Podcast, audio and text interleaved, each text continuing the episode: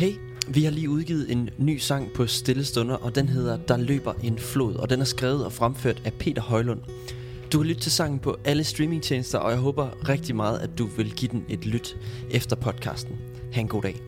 Der løber en flod fra din tronstol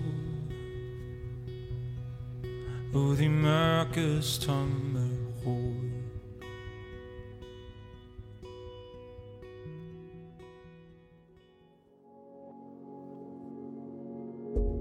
Du lytter til Stille Stunder podcast. I denne podcast kan du hver uge, mandag til fredag, lytte til inspirerende andagter fra talere fra hele Kirke Danmark. I dag skal vi lytte til Michael Vandt Laursen, generalsekretær i Frikirkenet.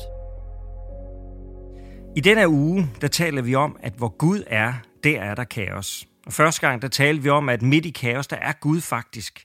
Så når det hele begynder at falde sammen om ørerne på os, så er det der, vi skal spidse ørerne allermest og opdage, at Gud er der. Guds ånd svæver over kaosvandene.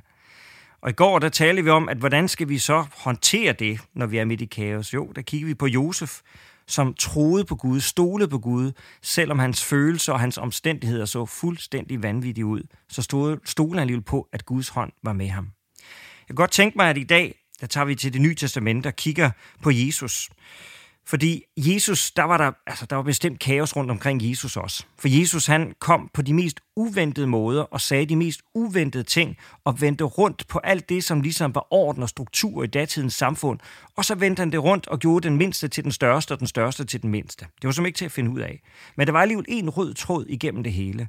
Den røde tråd igennem det kaos, som omgav Jesus, det var kærligheden. Kærligheden til det enkelte menneske. Jeg vil gerne bare tage et enkelt eksempel frem. Og det er en historie, der minder os om, at uanset hvad vi oplever i kaossituationer, så er Guds kærlighed til os fuldstændig urokkelig.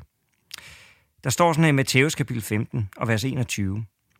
Jesus gik bort derfra og drog til områderne ved Tyros og Sidon. Og sådan en lille parentes bemærket, Tyros og Sidon, det var sådan områder, hvor pæne jøder absolut ikke kom. Det var sådan hedningeområder. Og øh, de øh, meget fine jøder, hvis de var tvunget til at skulle rejse i de områder, så skulle de rense sig bagefter, fordi man blev sådan besmittet af at være sådan nogle steder. Men der tog Jesus til. Og se, står der, en kananæisk kvinde kom fra den samme egen og råbte, Forbarm dig over mig, herre, Davids søn. Min datter plages slemt af en dæmon. I datidens samfund, så var samfundet enormt hierarkisk. Øh, I toppen af kranserkagen, så havde du de fine jødiske familier inde i Jerusalem. Du havde mændene i familierne. Så havde du mændene i de mindre fine familier, mændene i Juda. Så havde du mændene i Galilea. Så kom kvinderne længere nede i hierarkiet. Så kom du ud til hedningerne. Og helt nederst, bunden af hierarkiet, der havde du altså de hedninge kvinder, som kom fra områder uden for Israel. Så kunne man ikke komme lavere. Og det er sådan en kvinde, som vi møder her. Hun er en kananæisk kvinde, det vil sige, hun er ikke jødisk, hun er så kvinde, og så kommer hun oven i fra Tyrus og Sidon. Så hun er helt i bunden af hierarkiet. Og hun råber til Jesus om hjælp. Hun oplever et kaos. Hendes datter plages slemt af en dæmon. Hvad det så end betyder, hun er plaget, hun er ramt.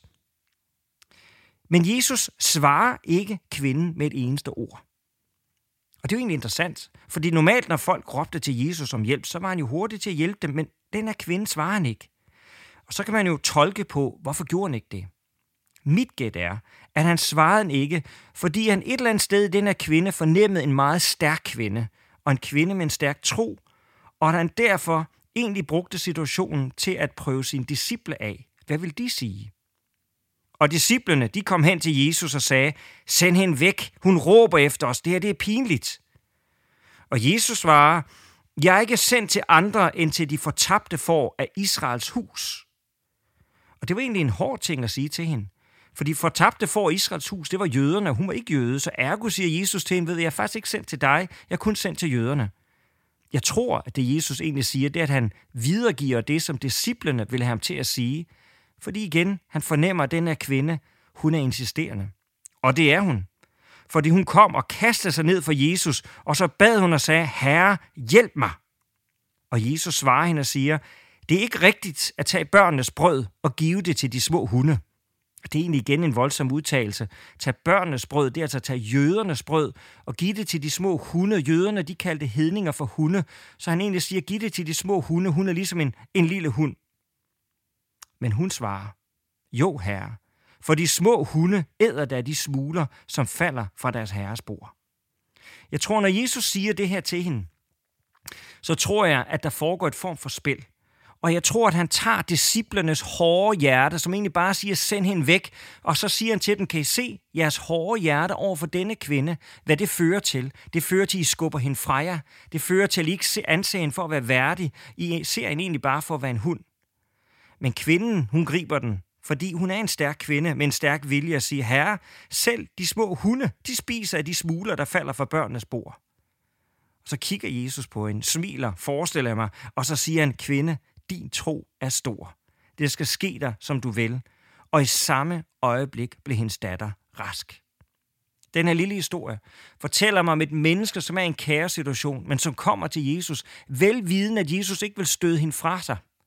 At selvom hun ikke er noget som helst værd i datidens øjne, har ingen betydning, har ikke noget som helst at byde ind med, og selvom hun egentlig ikke føler fordømmelse for alle, der står omkring hende, inklusiv Jesu disciple, og inklusiv det, hun sådan en eller anden sted næsten hører fra Jesus, så ved hun, hvad hans hjerte er, og hun insisterer og siger, hjælp mig Jesus. Og disciplerne, at de fik så også en lektie, for de forstod deres hårde hjerter, hvor de delte ting op i A- og B-mennesker, hvem er ind og hvem er ude. De forstod, at den holdning, den førte til, at de i bund og grund degraderede mennesker til at have lavere rang og lavere værdi. Og sådan er det ikke i Guds rige.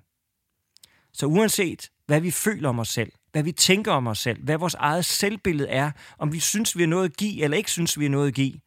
Ved du hvad?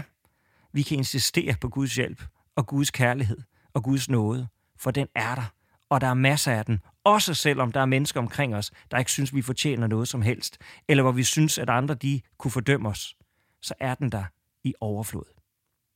Kære Jesus, jeg takker dig for, at uanset hvad vi er med i vores historie, uanset om vi synes, vi har gjort os fortjent til noget, eller ikke har gjort det. Tak fordi i dit rige der er der ikke forskel på mennesker. Tak fordi du kom til dem, der var de mest udsatte, dem som ikke havde noget som helst at byde ind med. Og lige præcis dem viste du din kærlighed. Og lige præcis dem inviterede du til at følge dig og til at blive dine efterfølgere, dine disciple. Tak, at du hjælper os midt i det svære, midt i det umulige. Der kommer du med din hånd, og du kan rette vores liv op – og du kan give mening i vores kaos, fordi vi er elsket. Vi er villet. I Jesu navn. Amen. Tak fordi du lyttede med. Hvis du blev berørt af dagens andagt, eller har spørgsmål, så vil vi opfordre dig til at tage kontakt til en præst i dit nærområde. Føl dig også fri til at tage kontakt til Stillestunder. Husk også, at du kan finde alle de skønne sange fra Stillestunder på YouTube. Ha' en rigtig god dag.